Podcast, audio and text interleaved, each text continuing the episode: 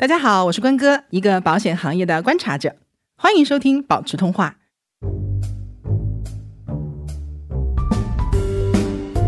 正常不是既往症的一个疾病，我去报销，他可能给我报百分之八十，嗯，但是如果这个是既往症，他可能就给我报百分之四十，但是也有用啊，就是因为现在很多人，包括什么腰突，对吧？就工作不突出，发言不突出，腰间盘突出。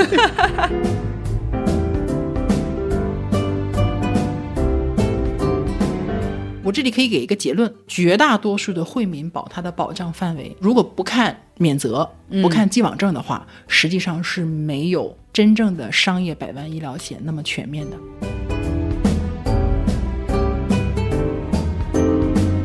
对，如果你讲到是投资的话，那有些人是他几乎一天要看几十次，我的账户里到底有什么变化？你既然看股票一天看那么多次，你保险一年看个一两次，难道很过分吗 ？Hello，大家好，我是关哥，欢迎收听保持通话。今天呢，我们又请到了我们过去的老朋友啊，来自。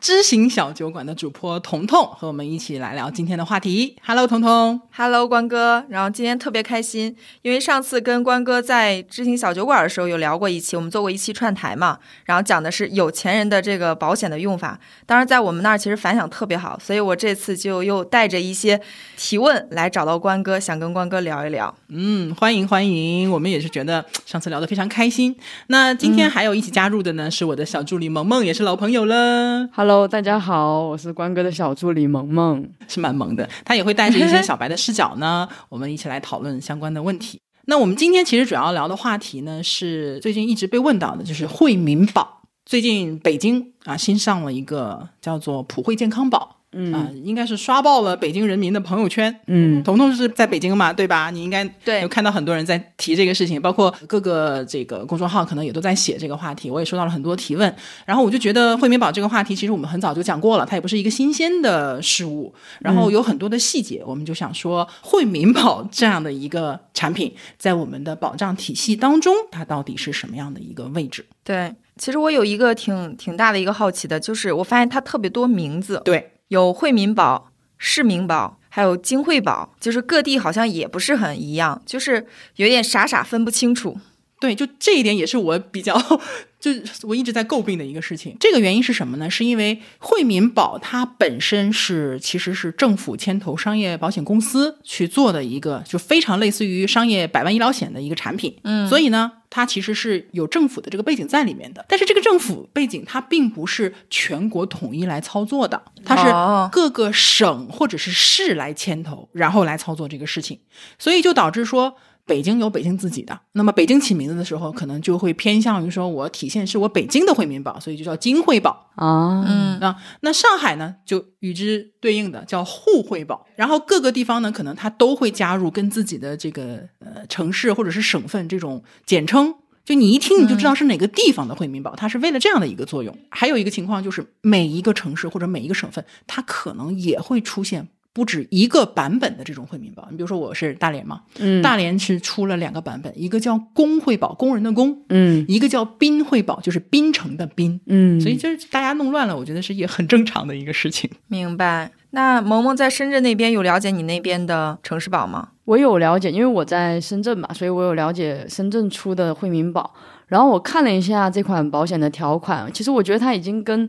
百万医疗险已经差不多了，所以我其实这边有一个很大疑问，就是想问关哥，这个惠民保跟商业百万医疗险它到底有什么区别？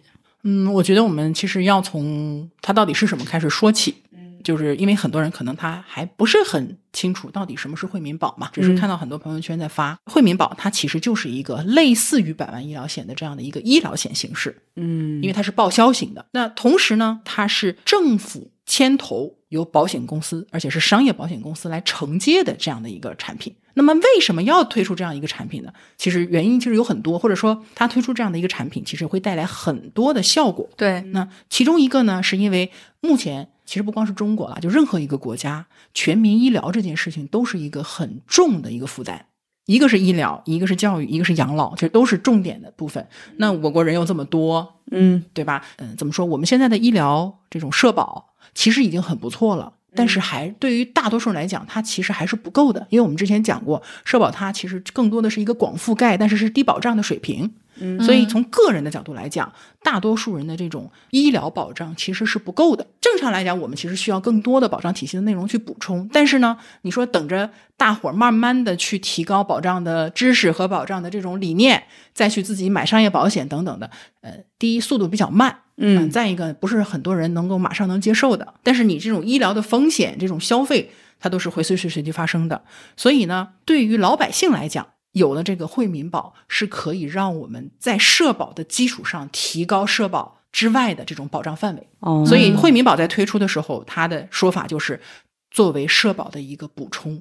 那它实际上是一个商业保险吗？它其实本质上确实是一个商业保险，嗯因为它是商业保险公司为主体发售的一款产品。比如说你要买北京的这个金惠保，对吧？你不是跟政府去买，出这个保险的并不是北京政府，对，是什么？是保险公司，只不过这个保险公司不一定是哪一家，有可能比如说是平安，有可能是泰康，那么它其实就有若干个保险公司，你都可以买，它会由不同的保险公司来一起承接，但是它是有福利性质的商业保险。还有一点是什么呢？就是因为我们的社保的保障体系其实是由两个部分组成的，一部分是我们个人的医保账户。一部分是国家的统筹账户，但是呢，现在有一个情况就是，其实有很多人他的个人账户、社保个人账户里面的这个资金其实是没有有效的这个利用的。比如说我自己，我可能每个月我的这个医保账个人账户里面可能都会往里面有个几百块钱、两三百块钱这个样子的，但一年下来可能他就会积累几千块。那如果说一个年轻人或者一个健康人，他可能长时间他都不去医院的话，他能够在这个卡里面积累好几千块钱，嗯。他实际上就是一种资源的浪费，因为大家是希望你用这个钱去治病的。那么既然你用不到它，政府也其实想这个办法，它就是能够盘活你个人账户里面的这个资金。明白。因为很多的惠民保都是可以用你医保个人账户里的钱去买的。它应该怎么买呀？就是深圳的话，是你直接下载一个 A P P，然后你绑定了你的账户以后，会有一个社保卡，呃，医保卡还是社保卡里面扣那个钱就可以了。你可以用医保卡来交费，你也可以用自己的个人账户来现金来交费。明白。但这里我有一个问题，就刚刚提到个人账户嘛，但其实他要盘活我们的个人账户的话，我老了不是可以拿这笔钱治病吗？哎，这就是另外一个问题，就是你用这笔钱去买了保险，其实是提高效率的。假设说你账户里只有三千块钱，那么你去治病的时候，你就只能花这三千，花完就没有了。但是假设说你这三千块钱，当然其实用不上三千块钱，可能就是几十甚至一百多，你去买了一个上百万保额的一个保障，它能给你提供的这种报销的额度，可能就是至少几千甚至几万。如果是比较严重的疾病，可能能帮你报几十万都是有可能的。这样的话，其实效率会更高呀，对吧？你把保费变成了保额，嗯，就是我的保障会更多一点。对，你的保障不就更多了吗？就不是用自己的钱去交钱了，而是去买了一个更高的保额帮你去报销。就是从某种程度上来讲，如果我用这笔钱去买惠民保的话，如果我出了真的大病的话，其实除了社保报销的，我还有更多一部分的商业险去报销这部分生病的费用。所以这个地方我们就是要讲到什么呢？讲到惠民保它到底是怎么补充社保的。嗯，有一个基本的知识，我觉得就大家一定要了解，因为我们都有五险一金嘛。对啊，只不过可能年轻人不太上医院啊，不太熟。就社保给我们住院报销的时候，它其实是这样的：首先它有一个起赔额，嗯，啊，就是从多少钱开始，就像保险的免赔额一样，啊你只花了几十，花了百八十的，他也不给你报。同时，社保还有一个封顶线，就比如说我住院去治病，嗯，但是并不是想花多少就花多少的，是。每个人都有一个限额啊，这个限额，比如说三十万，到了这个额度，对不起，你就不能再花社保统筹账户里的钱了。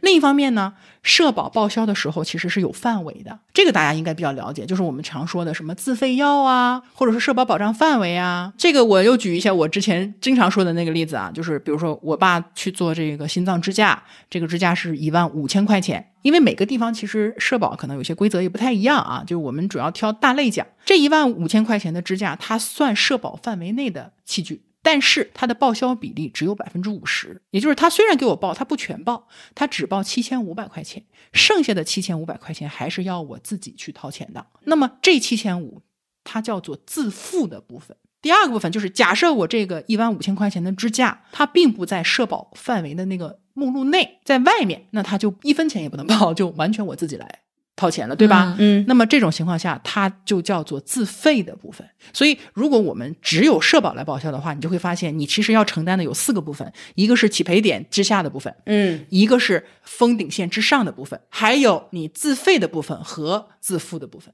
所以，如果我们只有社保的话，你就会发现，哎，我就算是给我报销了，但是呢，我还是有很大一部分的住院费用需要我们自己来承担。那么，惠民保是怎么来补充的呢？我要强调一点啊，一定要先强调这一点，就是各个省市的惠民保，它的条款、它的保障范围、它的报销比例和具体的这种保障的内容，都会有一些出入。所以不存在说我给大家统一讲一下 惠民保都保什么，不存在。大家一定要看自己所在地区的惠民保的具体的条款是怎样的。但是呢，我可以总结一下大的规律啊，就是有一类惠民保，它是只负责赔付自付的部分。嗯，还记得我刚才说自付的部分是哪个部分吗？社保目录内除了社保报销完了以后，其他一部分我们要付钱的部分。对，就是它不是百分之百报销。嗯啊，那个比例之外的部分，有些惠民保它只负责报销这个部分。嗯，啊，这是其中的一种惠民保。这种惠民保呢，挺多的。嗯，而且这种惠民保一般来说特别便宜，一般都在几十块钱。嗯，所以如果你的药啊或者是器材啊，它是自费的，对不起，惠民保也不能给你报。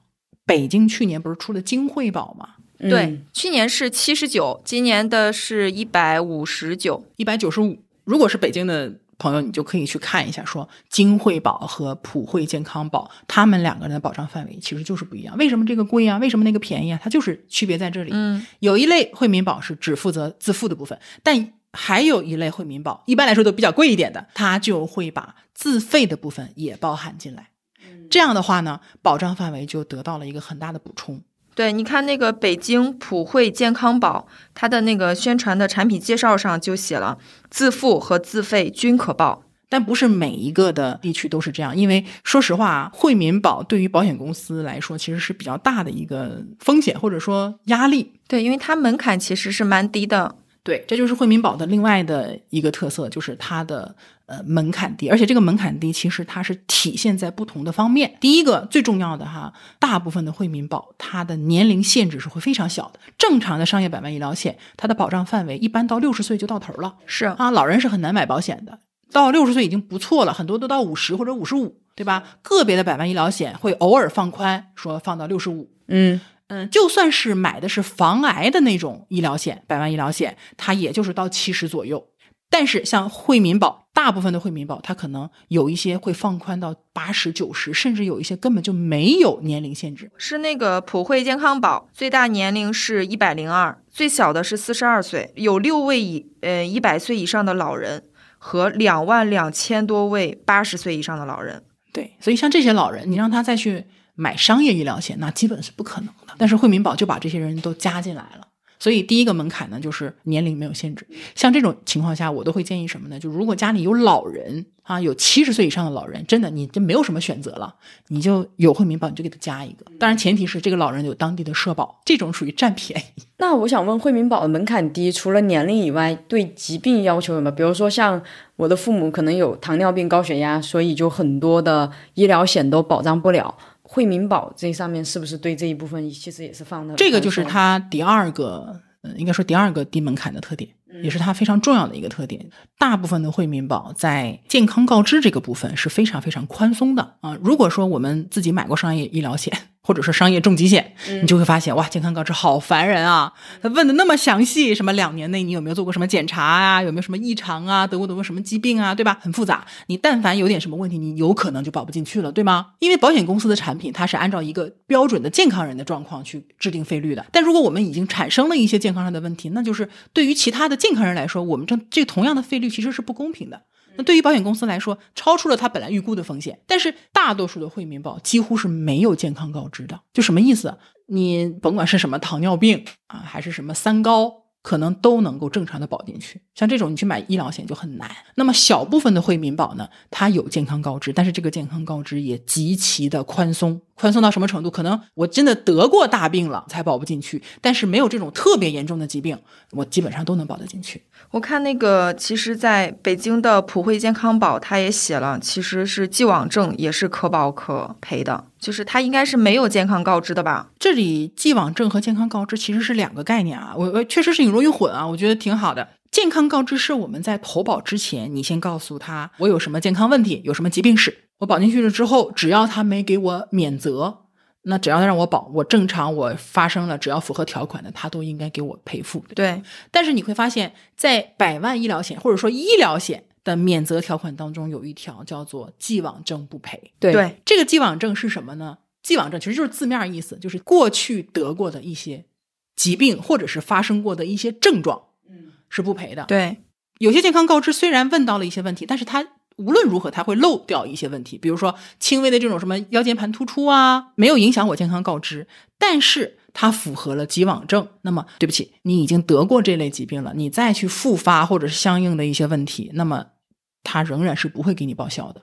一定要注意的，一定要注意百万医疗险的既往症，不是说我保进去了就什么都能赔。哦，所以其实，呃，你通过了这个核保，实际上是呃通过了健康告知，是你可以来买这个保险。对，但你在这个健康告知中，你的既往症其实是大多时候是不赔的，要看这个保险的一个情况。你这个说的很对，它其实就是在一前端和后端对保险进行一个风险管理。嗯前端就是我能不能让你保健康告知，只能决定呢你能不能买这个保险。嗯免责条款是来告诉你有哪些我是不能赔的，所以你买进来了不代表什么都能赔。那么既往症这个免责条款实际上是在后面去拦一下，说有一些不能赔的情况。所以健康告知和既往症其实它是两个部分。明白。但这一点确实也是惠民保一个特别有优势的地方。很多的惠民保，它会对既往症这个地方网开一面，应该分两种情况。一部分惠民保它对既往症也不赔啊，这种惠民保可能就是会考虑成本啊、风险的因素。但是还有一些惠民保，它会明确的告诉你，有一些既往症是不赔的，比比如说心脏病啊，还是我刚才说的癌症啊，或者脑溢血啊这种真的很严重的这种了，它可能是不赔的。但是它没有提到的这些内容一样，你即使是既往症，我也能给你赔，只不过他可能给你限定一个既往症赔付的比例。比方说啊，我正常不是既往症的一个疾病，我去报销，他可能给我报百分之八十。嗯但是如果这个是既往症，他可能就给我报百分之四十。嗯但是也有用啊。我举个最简单的例子啊，就是因为现在很多人都有些毛病，你很少有人说我真的是一个非常标准的健康体，对吧？女生就是什么 乳腺增生啊，对，男生就是什么 甲状腺结节啊，包括什么颈椎病、腰突，啊，我就腰突，对吧？就工作不突出、发言不突出、腰间盘突出，就是我。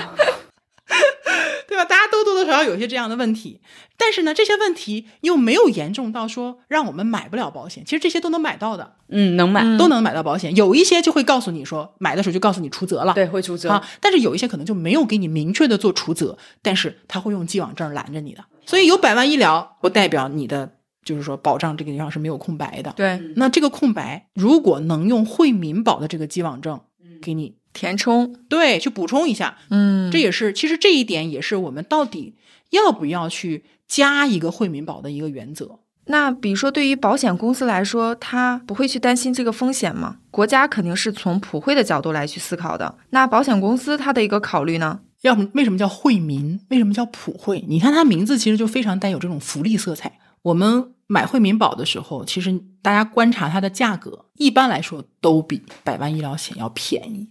这里面其实还有个重点，大家忽略了啊，它的价格是统一的，价格是统一的就没有年龄的区别，它费率是统一的。啊？你是说不同年龄的人投这个保的话，他们的价格都是一样的？对，你看你们二十多岁买百万医疗险，你一年多少钱？三百多，对，三百多，彤彤也差不多也应该是三百多，对吧？对二三百块钱。对，对不起，我就要六百多。我一个奔四的人，我可能就要比你们贵个几百块钱。如果我再过十年，你就会发现这个价格可能就要奔着一千去了。就是你年龄越大，其实百万医疗险会越贵。当然，其实也没差太多啊，但是它还是有区别的。但是惠民保一般来讲它不分费率，你是小孩子投保还是老人投保都一样啊。你二十岁的年轻人啥毛病没有，也是一百九十五。对，那保险公司它的坑它的坑就在于什么呢？我以这么低的价格收进来这么多，年龄又大，又有很多以前的健康问题，然后又有既往症的人，所以有一个很大的可能性就是他一上来就会进行很多的赔付。因此，保险公司来做这件事情，不太可能是为了什么呢？就是说从这个保险上去获利。嗯，百万医疗险本身都不太容易获利，你更别提这种惠民医疗险了，对吗？所以这个事情它的它一定是什么呢？就是第一有福利的性质，对政府来说是牵头。那么对老百姓来讲，就是我们能够利用在不增加我们负担的情况下，用一个很便宜的价格，用很低的门槛去把我们自己的保障体系加得更多。但是对于保险公司来说，它有什么好处呢？我们去分析，就是保险公司为什么愿意去，甚至是赔钱，我们去做这个事情，有一个很大的作用。就是以我对保险公司的认知，它实际上等于收纳了很多的这种客户信息。啊，哦，对，一方面他是要响应政府号召，这个是属于任务，但是同时他也能获客。他因为他不光是获那些带病投保的老人，他还是会有大量的这种年轻的，他甚至没有百万，很多人没有百万医疗险，很多人也没有保险，但是他发现说政府这么大力的宣传，又很便宜，看起来又很美好的一个东西，那我就买了。就是保险最重要的是信任，他用这个政府背书加强了人们的信任，然后保险公司可以去精准的获客，相当于。当然，其实对我们来说，获客了就获客了，对吗？也不是说获客了就一定会怎么样。而且这个事情它其实不是看一年、两年、三年的一个事情，这里面有政府，这里面有保险公司，这里面其实还有一些这个科技公司，嗯你就是整合健康医疗的一些资源，它其实是一个很大的一个棋。国家也好，对于政府也好，因为我们讲说保险是民生的这个稳定器，它有很重要的民生作用。嗯你说国家说我怎么样能够让人民的这个医疗变得更好呢？那我现在让所有的人自己给自己买商业保险，你又没有办法逼迫大家去买。好，那现在这个事情就是有什么样的效果呢？我先用政府的这个信誉，或者是政府牵头的这样一个操作，因为很多是这样的，你会发现说。你自己城市的那个惠民保开始宣传的时候，铺天盖地的，你会收到政府短信，你会收到这个朋友圈的轰炸，嗯。啊，你有时候会看到公众号的推送，因为你会关注很多当地的一些什么新闻公众号什么之类的吧，都会全方位的告诉你这个东西很好，你赶紧买，而且它还饥饿营销，一个一年只一两个月或者三个月，它这个开放期就这么短时间，所以你会发现，哎，就很多人都会真的去买，它这个效果特别好，就像什么北京啊、上海啊，短短一两个月的时间，它就有几百万人参保，嗯，就这个效果是你任何一个商业保险推不出来的一个效果。北京都已经有一百多万参保了。那么对于这上百万人来讲，全国可就不是上百万人，上千万人是上亿人，对吧？对对他们来讲，其实他们已经获取到了保险本身的知识或者保险本身的理念了吗？其实也没有，他可能就是一个很单纯的说，那我就买了。这就相当于什么呢？相当于在先普及保险的理念和知识之前，先让你有保障。那么未来当大家发现说，哎，这个保障真的能给我起作用啊，因为大家可能会住院呐、会理赔啊，自己不住，可能父母会住啊，对不对？然后他其实是会在这个实践当中去加深他对保险的一个体会和认知。还有一种情况呢，保险公司获客了，对保险公司来说，它其实也会有各种各样的一些，比如说市场活动啊。那你既然已经有一个保险，你可能多多少少你会关注到一些信息。那么慢慢的，这些买了惠民保的人，其实也是很精准的保险潜在客户，他就多了一个接触到这些人的机会。那么你长期来看，总会有一些契机，让这些人更快、更早的去接受保险，并且购买保险。对，这是一个很有意义的事情。对，萌萌是不是买了百万医疗险啊？对我买了百万医疗险，我们都有，我也有。对我身边认识就是做保险的人，他们就是只要一出一些什么新产品啊，都会买一买、试一试、看一看。就买保险会上瘾。好吧，然后那个萌萌是买了百万医疗险，你买这个惠民保了吗？我其实就刚好在纠结要不要买这个惠民保，就是因为我的保障体系也比较全了，因为我在之前。呃，已经买了重疾、特药、百万医疗。我最近想买这个惠民保的原因，是因为现在最大的问题就是腰椎间盘突出，就相当于有既往症了。然后我的百万医疗险应该是不赔的。小小年纪为什么就腰间盘突出了呢？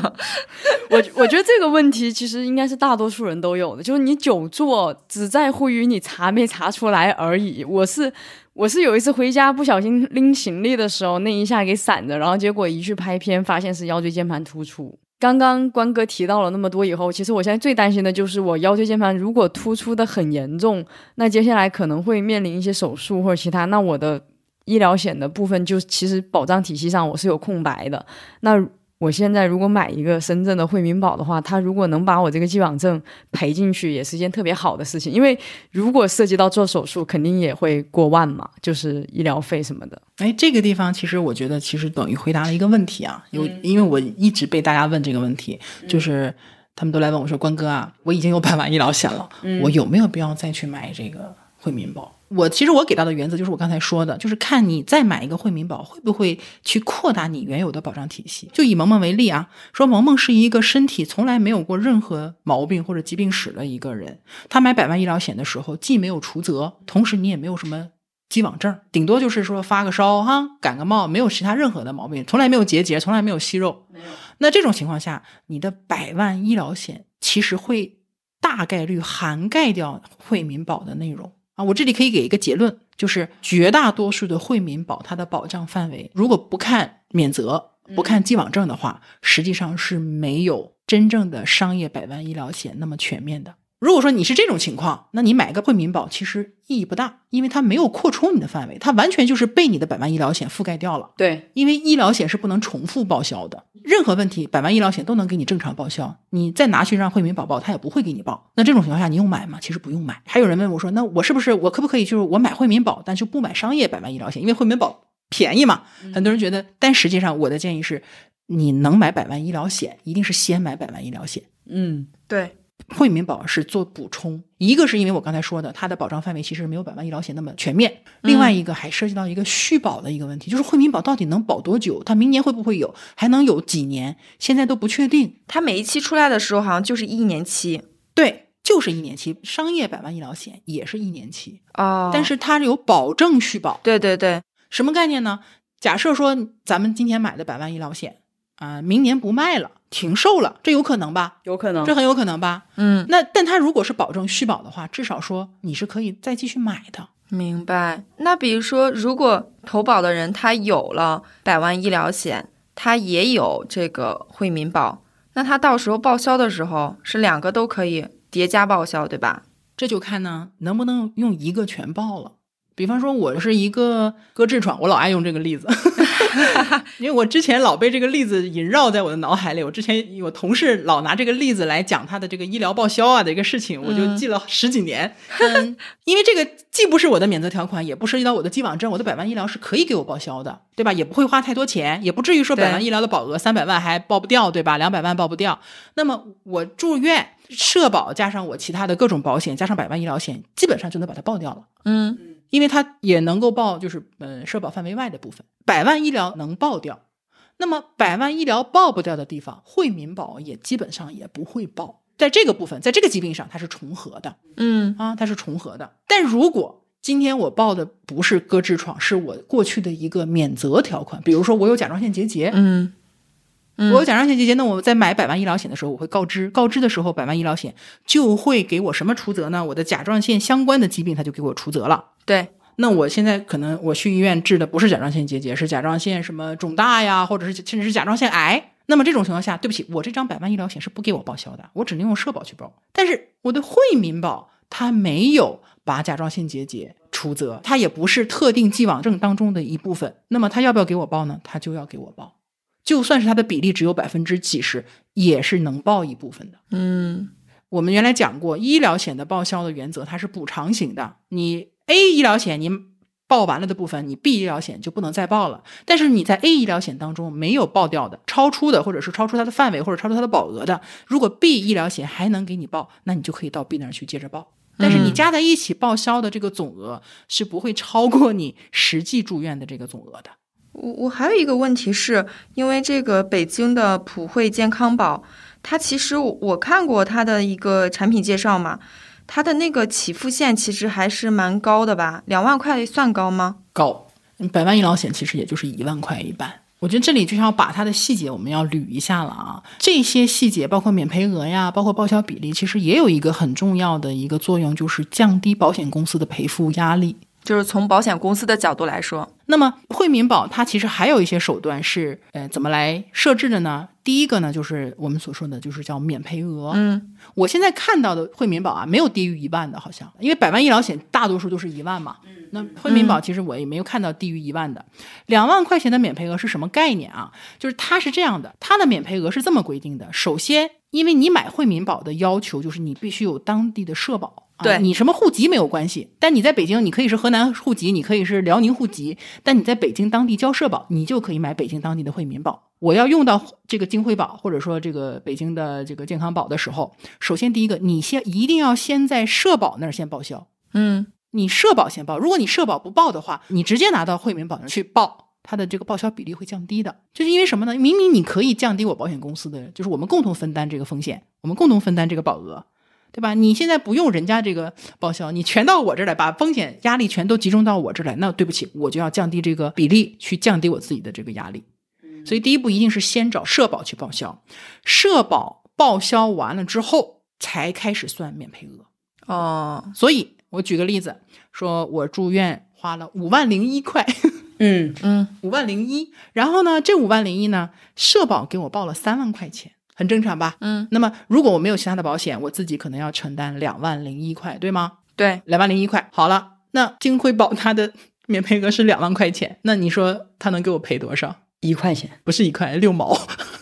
它的报销也不是百分之百全报销，你看这也是它和百万医疗险的一个区别，就是百万医疗险很多时候是可以百分之百的，但是惠民保往往都是百分之九十啊、百分之八十啊，个别的是百分之一百这样子的。对我我还专门看了一下它的给付比例的话，健康人群和这个特定的既往人群是不一样的。健康人群百分之八十到百分之六十，然后这个特定的既往症人群百分之四十到百分之三十。所以其实我我我感觉啊，就是它是一个很惠民的一个。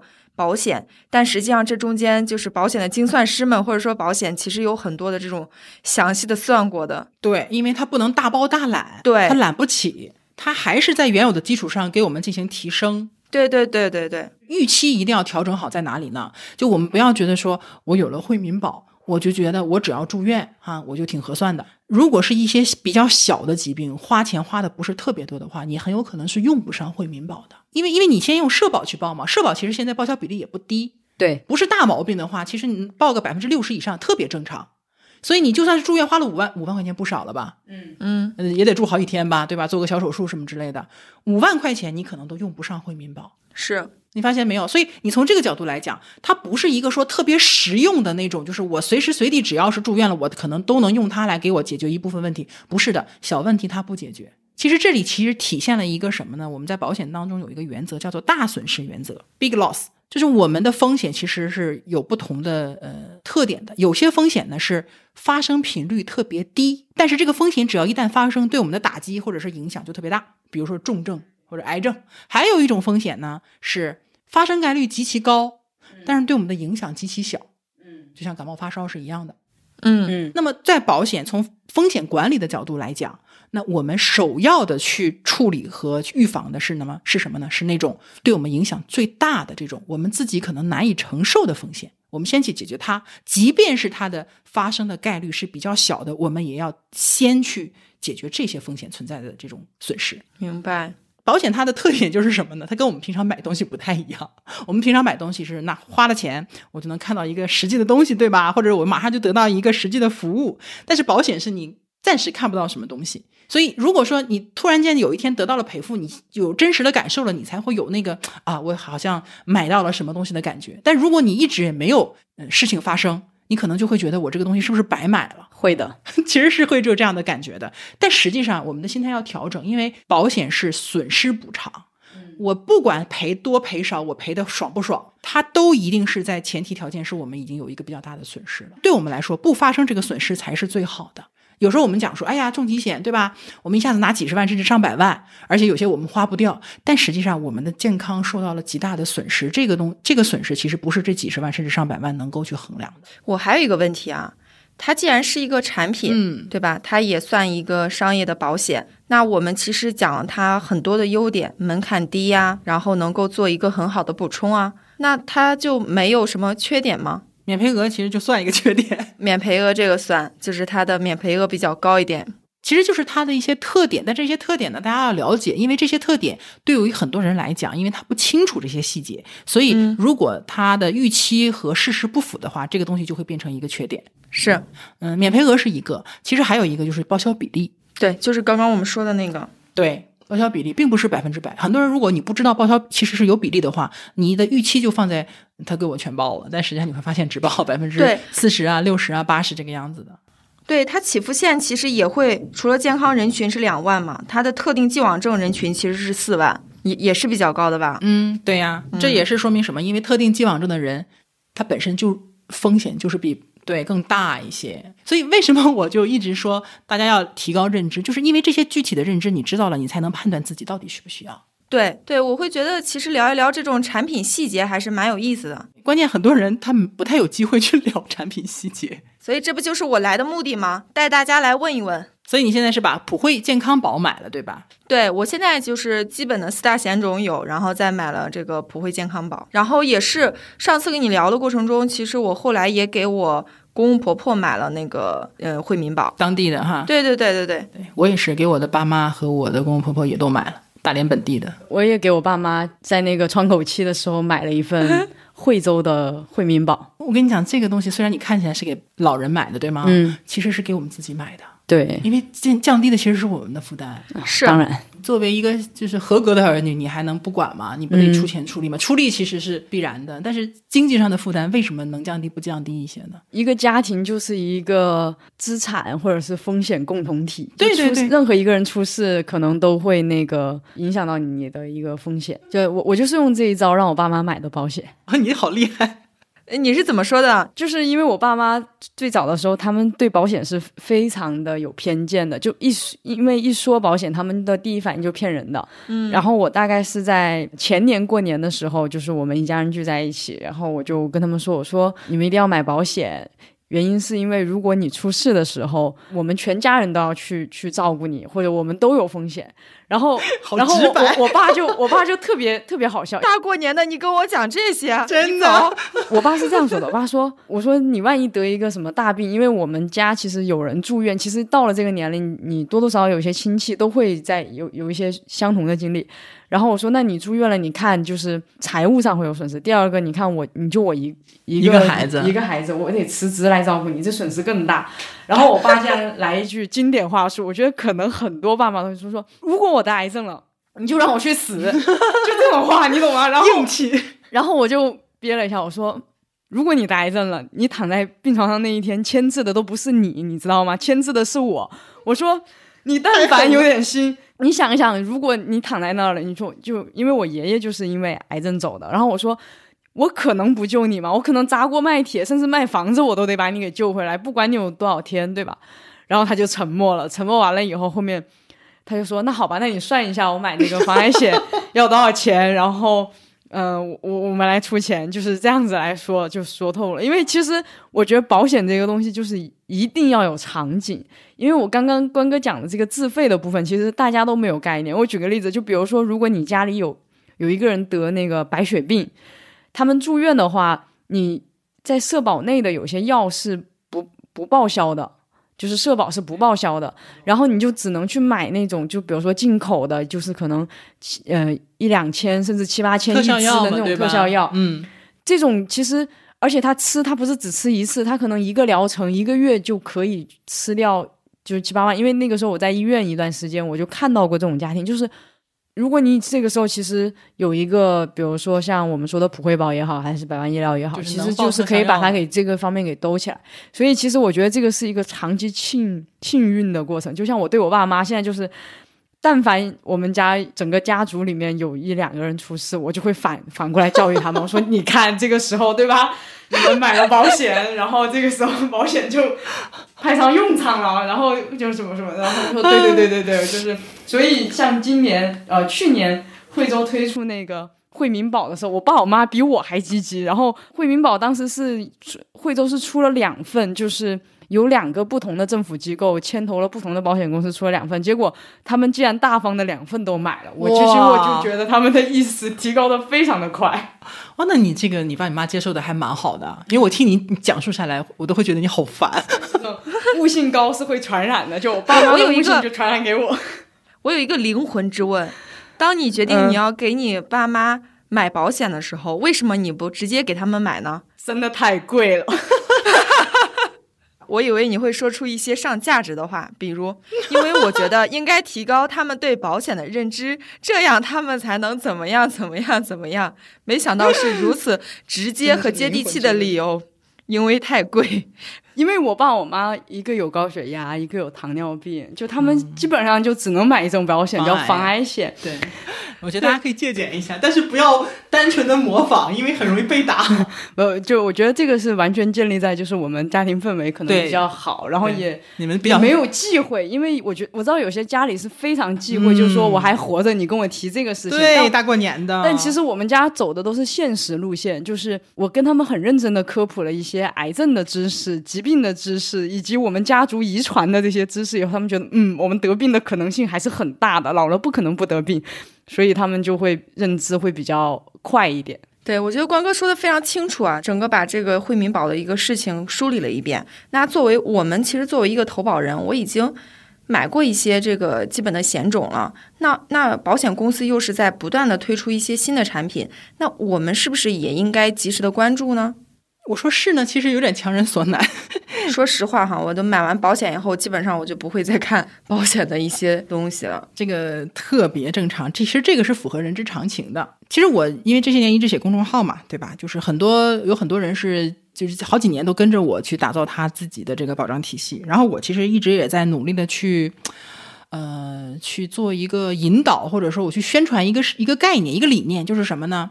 就保险这个东西啊，我们的保障体系它不是一个一蹴而就或者是一劳永逸的事情。嗯，因为我我之前不是咱们俩上次去沟通的时候，我们也聊过这个这个比喻嘛，就是保险实际上是整个财务当中的一个守门员的位置，不管它是什么位置，它都是我们整个财务状况当中的一部分。那很简单，你会不会一年或者好几年，你也不去看看自己账户里有多少钱？你会吗？每一天都会看，每一天都要看一看。没有了，没有了。正常正常来说应该是这样的，应该是市场涨的时候就多看一看，市场跌的时候就少看一看，忙的时候就少看一看。对，如果你讲到是投资的话，那有些人是他几乎一天要看几十次我的账户里到底有什么变化。如果他投资的是股票市场的话，你就会发现说，其实如果你要去打理你自己的资产情况的话，你是要不断的去看它有什么变化的，嗯然后根据你这些变化，你可能会有一些调整，对吗？对，其实保险是一样的，你你你既然看股票一天看那么多次，你保险一年看个一两次，难道很过分吗？我觉得关哥这个角度还挺有意思的。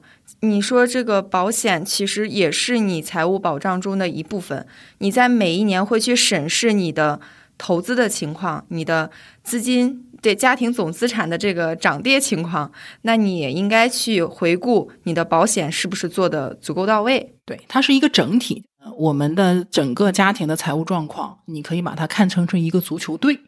那么这个足球队当中，其实有很多的成员构成，对吧？前锋啊、中场啊、后卫啊、守门员，对吗？那与之对应的就是我们不同的财务配置方式，比如说，呃，比较激进的什么股票啊，进攻的、进球的，它对应的是可能是前锋这个位置。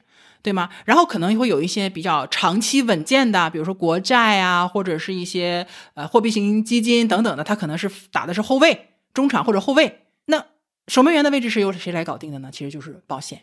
而且你每一个家庭，你的这个整体足球队的风格又不一样。有些队他这场我就是要进攻，嗯啊，我可能我前面分儿已经够了，我这场就是为了夺冠，我就是要进攻啊，那我可能往前压。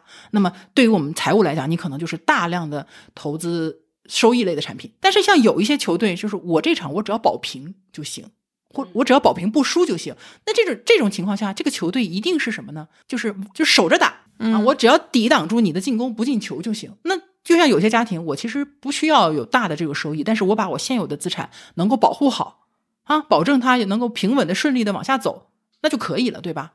那不管是哪种风格的球队，你都要有守门员，而且你守门员如果做的够足够好的话，你说我这个守门员什么球都进不了，那你真的是放心大胆的往前冲啊，你随便往前冲啊！即便你是世界冠军，你说我这门是空的，我一个守门员没有，你觉得那些人敢往前冲吗？他很害怕的，你不害怕，只能说你胆儿大，没有风险概念。嗯，我想问一问萌萌，就是你自己每一年的时候会不会重新去审视你的保险？我会，主要这个审视保险的原因有两个，就我的保险其实是集中时间买的，我可能是集中在每年的十一月、十二月要交保费，嗯，对，然后所以就会让我反思，就是你支出的时候你就想说，嗯，我这个保险是买多了还是买少了？第二个的话就是，比如说我会涉及到一些人生的变动的时候，我会想去看一下我的保险是否够。你人生有什么变动？别人都是结婚生子啊，我先说一下，别人都是结婚生子，但我的可能，比如说是腰间盘突出，对身体的变化也算是其中一个。还有一个就是，我其实是一个非常胆小、非常怕死的人，就是我我连打个疫苗我都要买保险。哦，真的吗？我俩都买。对，就是我会把别人发生的一些事情的时候，作为我的一个风险的预判。就比如说，可能我身边有个朋友的某某亲戚住院了，然后他可能跟我讲说啊，他很烦，家里需要借什么钱，然后或者是这个阿姨住院了，有一些困难。那这个困难的点，可能比如说是治疗这个病的时候，他有一个药没有赔，那我就会想说，哎，那如果 如果是你，对我得了这个病，能不能赔我？然后如果他不能赔我，那我能不能拿保险这个杠杆来去覆盖掉？所以我就会想说，像我虽然就是现在还没有考虑结婚生子，但我会考虑说，我之前有一次住院就肺积水，然后我想说，天哪，这个公共的这些。医疗可能比如床位不够啊什么的，我能不能买一个中高端的一个 医疗，就让我住院住的好一点？因为我还是真的住过那种，就是因为床位不够住在那种过道上的那一种。他就是典型的呀，会把别人的需求拿过来，然后假设自己如果有这种需求的话，我能不能 承担得起？我本来还想说，我说关哥应该来评价一下你的这个小助理的对保险的意识是不是 OK。他其实应该也有一个很大部分受我的影响，对，每天接触这些东西嘛。像我买，比如说我也买了那个疫苗险嘛，嗯，就是我做什么事情之前，就是我会看说这个事情对我来说有没有什么风险。那么打疫苗它的风险无非就是你疫苗过敏啊，对，排异反应啊等等，对吧？那有没有相关的保险？当然有，六十来块钱那我就买一个喽。就是我是舍得在保险这件事情上花钱的。我不是怕死，我是惜命，因为我家庭责任很重，我上有老下有小，一个中年人，懂吗？我要好好的保护自己，我才能去保护家人。我是怕死，我是怕没有尊严的死去，所以我就别人发生一点点事情，我就会在想这件事情。对，因为刚刚萌萌其实是他每年会在这个续保的时候去重新审视自己的保单嘛，看看自己的保障够不够。我觉得我是今天在跟关哥聊的时候，我才意识到每一年续保其实是一个很好的机会去重新审视这件事情。因为我原来只是续保，说实话哈，可能就买的那一年我是认真看了看啊，它是保什么呀？其实后来我发现我自己都不太熟，我到底买的是什么了。每一年就是机械的去续一下这个事情，也没有想过是不是应该升级。对，很正常，大部分人都是这个样子的。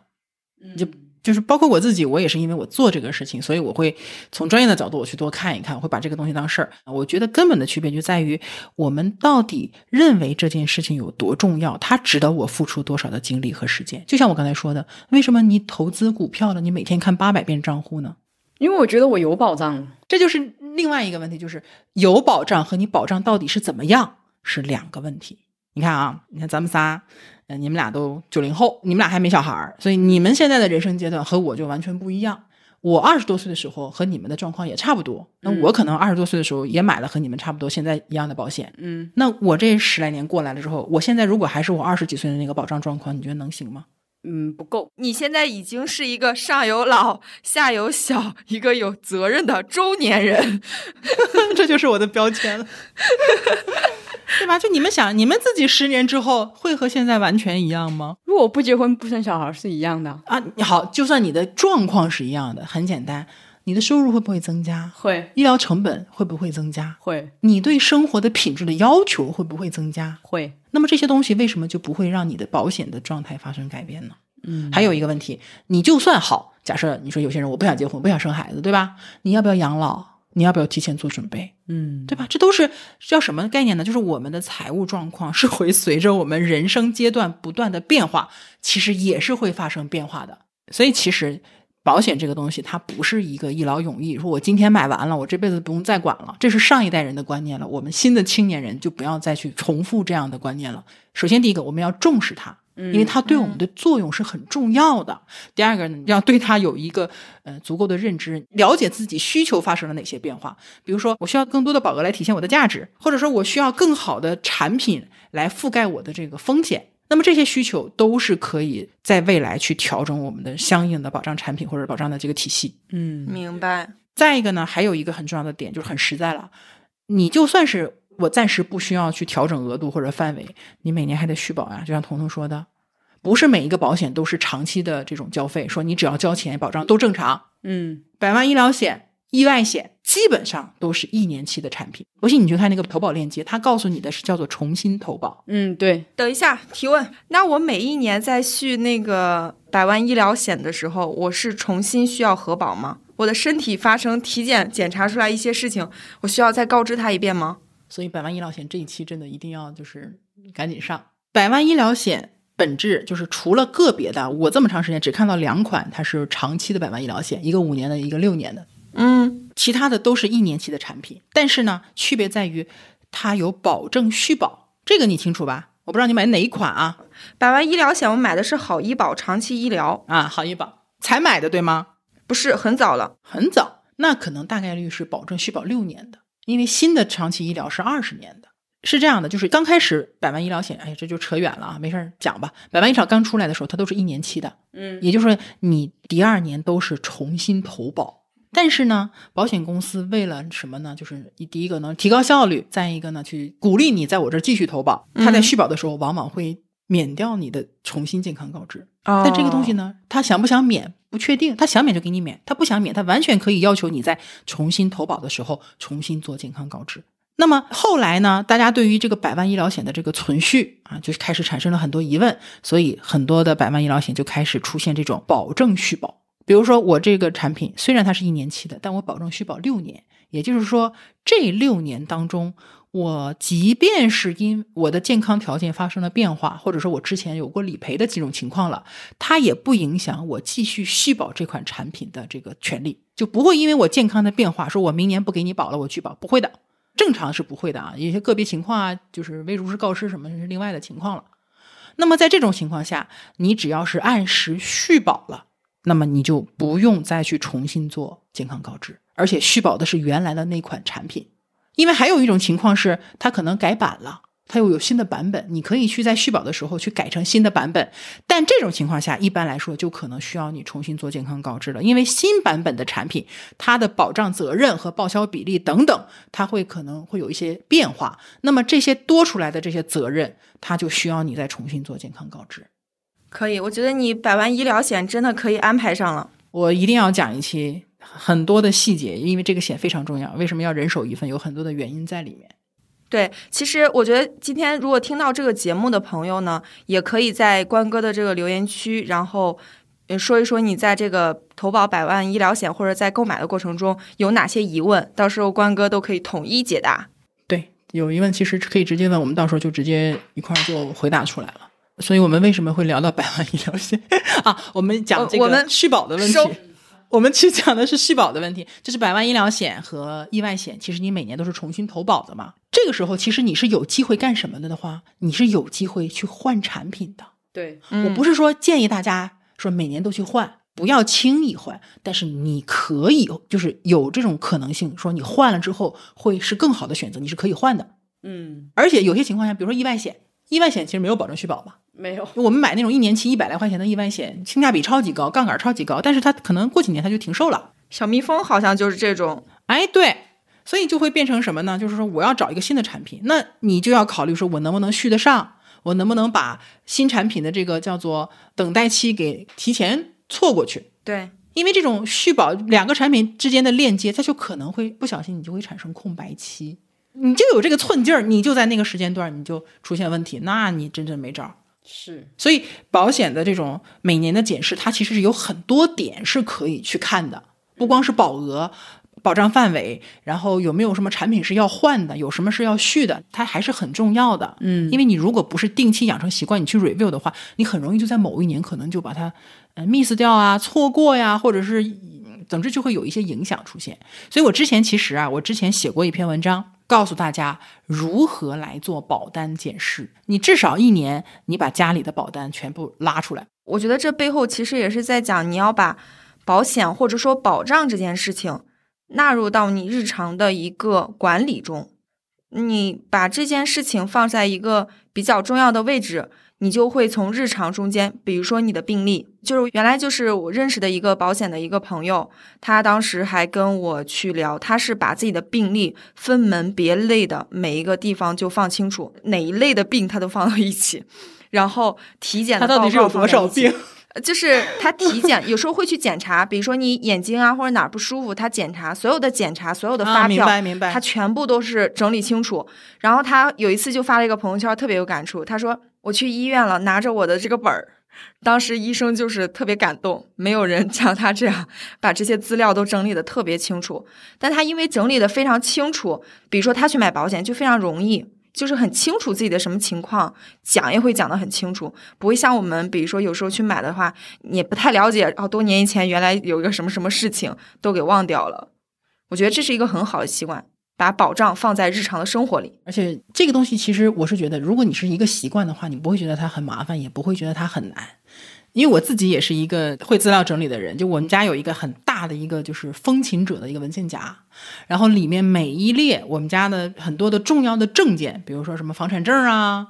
买房的合同啊，然后我们家所有的什么护照啊，然后总之就是合同文件相关的一些东西，我都会分门别类的放在里面。嗯，我自己虽然不怎么有这个医疗的这个记录，但是我我女儿因为这几年小的时候会经常跑医院感冒发烧什么的，她的那个门诊的本儿啊，这个发票啊，然后还有那些验血的那些东西，我也会都给她整理到一起去。因为真的很方便，我们家有柜子里有两个大格，就全部都是资料，包括说我之前所有工作经历的劳动合同、嗯离职的证明，嗯啊，甚至我以前去给他们做培训，很多的这个培训课件的资料打出来的那种 PPT，全部按分门别类的都在里面。整理完，其实有一个感觉就是神清气爽。对，所以我们也是希望通过这一期，就是一方面是让大家能够对。惠民保有一个整体的了解，另一方面其实也是想说，其实保障应该做在日常里。有些事儿其实还真不的不是保险的事儿，其实还是个人习惯和嗯风格的一些东西。那我们这期内容其实讲的还蛮多的，那基本上也把惠民保大家可能会比较关心的部分都提到了。当然，如果说有一些没有提到的，如果大家还有问题的话，也可以随时留言来提问。嗯，然后如果是涉及到说，因为跟百万医疗险关系也比较密切嘛。那么我们也准备找一期来好好的给大家讲一下百万医疗险到底是怎么回事儿。那么有相关的问题，大家也可以提前的留言去问。那我们就希望说，不管是惠民保也好，百万医疗险也好，就是大家还是能够尽量的把自己的保障体系能够做得更加的充分、更加的多元化。这样的话呢，就是让我们日常的生活，包括我们去投资也好，去理财也好，也会有更安心的这种感觉。因为我们有一个特别棒的守门员在那儿嘛，嗯，那这一期我们就这样子喽。我们也感谢好的。彤彤又一次跟我们聊天，谢谢彤彤，特别高兴又来串台了。嗯，我们以后经常串台，嗯，好的，好的。还，有很多可以聊的话题。对，好，那我们今天就到这里啦，下期再见，下期再见，拜拜，拜拜。